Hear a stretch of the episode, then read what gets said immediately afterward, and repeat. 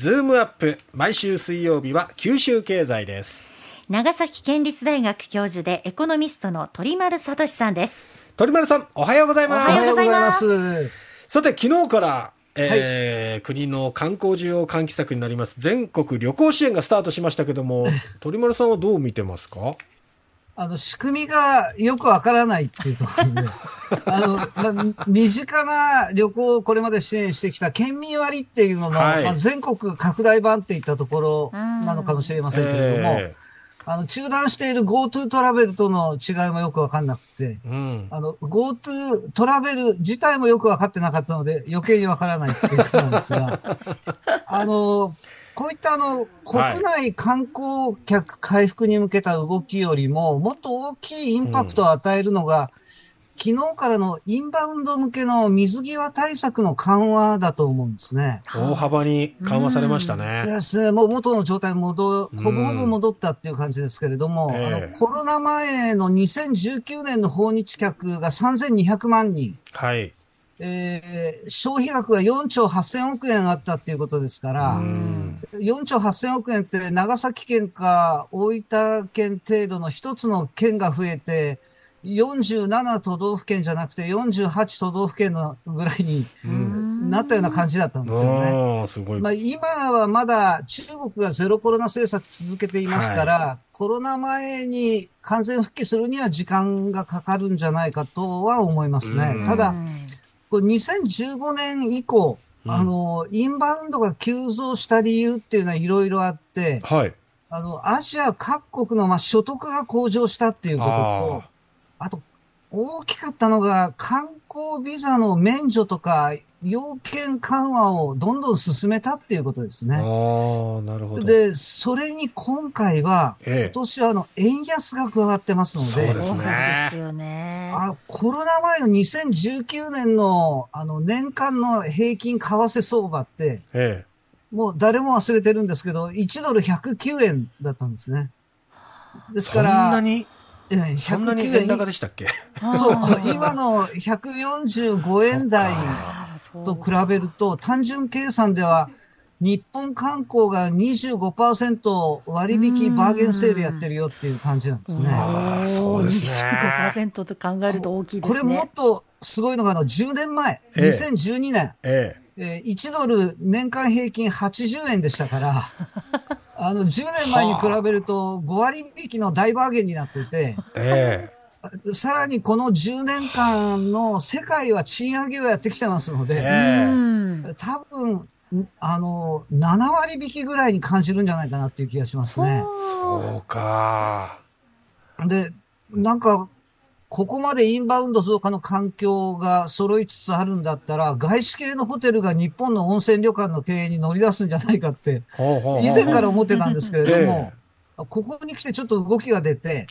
あの、先月末、アメリカのハイアットホテルズコーポレーション、はい、あ温泉旅館の運営に日本で乗り出すって発表してるんですね。ハイアットが温泉。ハイアットって 言ったら、あの、キャナルシティに隣接しているように、あの、都市型のリゾートホテルしかイメージできないんですけど、そうですね。おそらく、ひなびた温泉旅館の経営ノウハウって絶対ないと思うんですが、ええあの、古民家の再生を手掛ける京都の企業と、共同出資会社を作って、3年後をめどに新しいブランドで開業するっていうことらしいですね。なんか洗練された温泉宿が、ね、あの、外国人にとってまだ予約の仕方がわからなかったりだとか、はい、あの言葉の壁に不安を感じる人が多いっていうところに着目してて、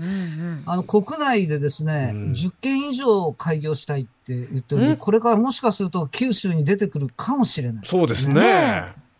で、あのまあ、国内向けはあの全国、昨日からの全国旅行支援、はい、海外向けは円安バーゲンということで、うん、もう観光関連業界では盆と正月が一緒にやってきたような戸惑いぶりなんですけれども、うん。はい、あの、ただ、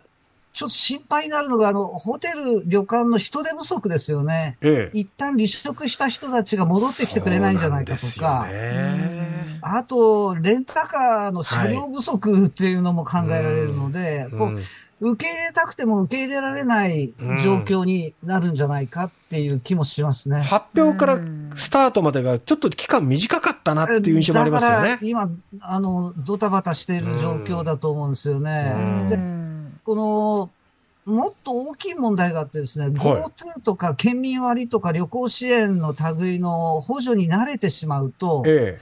あの自分たちが創意工夫して付加価値をどう高めようかとか、うん、新しい顧客を獲得するためにどんなマーケティング取ろうかっていう、そういった経営戦略っていうのが後回しになってしまわないかっていうことですよね。あの、体質改善とか経営革新がもう以前のまんまだで安いからっていう理由だけで、旅行需要が盛り上がれば、補助が打ち切られたり、あの、円高になってしまった時がちょっと心配になるっていうことですよね。ですからなん。か、九州観光っていうのも、こう、成長産業に脱皮する道をこう考えなきゃいけないと思うんですが、一つあのデジタルトランスフォーメーションを進めるっていうのは、これは他の中小企業同様に、いろんな展開をやっていく必要があって、ビッグデータの解析だとかですね、はい、あの下呂温泉とか、ええ、あのいくつか城崎温泉とか、結構旅館のデータをお互いに出し合ってですね、はい、で、あの、街中みんなで、うん、あの、経営戦略を考えるっていう、そういった動きも出てきているところがあるんですけれども、まあ、そういった動きも九州でぼちぼちやっていかなきゃいけないんですが、あの、それ以前の問題としてですね、はい、まだあの、ホテル、旅館とか土産品店とかビジネスとしてはあるんですけれども、うん、ビジネスの束となる産業にまだなってないって思うんですね。はだからその観光の本当の産業化みたいな、うん、成長産業化みたいなのを考えなきゃいけないんですけれども、ええ、あこの時、あの、一つのヒントが実は九州にあって、ええ、あの昭和の時代の南小国の黒川温泉。はいはいはい。入湯手形、もう今ではもう全国に知れ渡っていますけれども、うん、入湯手形を開発して、えー、温泉街の3カ所の露天風呂をこう回れるようにしたんですね。ですね。お互いライバルなんですよね。ライバルだけどお互い回れるようにしましょうっていうので、人を呼び込んだと。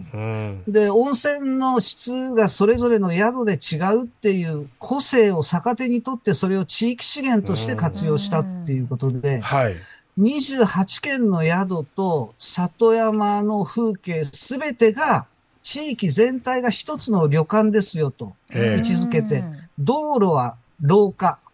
木々や花々は中庭の植木、うん、温泉も宿も一つの大きな旅館の中にありますっていうコンセプトのもとで、うん、黒川が一つになって PR して、うん、で平成の時代に大ブレイクしたっていうことですね。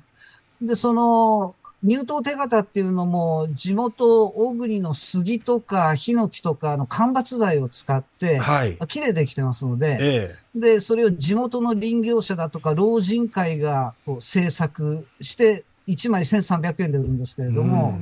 売上の1%は景観づくりだとか、自然環境の保全活動に還元すると。うんで、今年はその入湯手形をリニューアルして、露天風呂3カ所回れる方式と、露天風呂2カ所、プラス飲食店か土産土産物品店で使えるようにこう、仕組みを改善して、温泉旅館と飲食店、土産品店がコラボすることで、あの、これすごい、だから入湯手形がある意味地域通貨に進化していきつつあるっていうことですね。そういう工夫をいろんなところで、もう街中みんなで観光成長産業化っていうのをこう、うん。やっていくっていう工夫が必要なんじゃないかなっていうのを、まあ、今回すごく盛り上がってて皆さん忙しい忙しいっていう状況でしょうから、えー、あの、そういったの片っぽではこう頭の中に入れておく、なんか工夫しましょうっていうのが必要になってくるんじゃないかなっていう気がしますね。うん、そうですね。まあ、ひとまずこの 全国旅行支援も12月の下旬までとされていますので、うん、その先のこともちゃんと考えておかないと、ってことですね。ええ、あの黒川に行こうと思って予約状況を見たら、はい、11月末までほぼほぼ全部満満室 やっぱり皆さん予約されてるんですね。そうココアなファンはだから、支援制度なくても行っちゃうんですよね。まあまあ、もうもともとね、旅行行きたくて行きたくてってうずうずしてた方多いですからね。だと思います。ええわかりました。鳥丸さんありがとう。ございましたありがとうございました長崎県立大学教授鳥丸聡さんでした。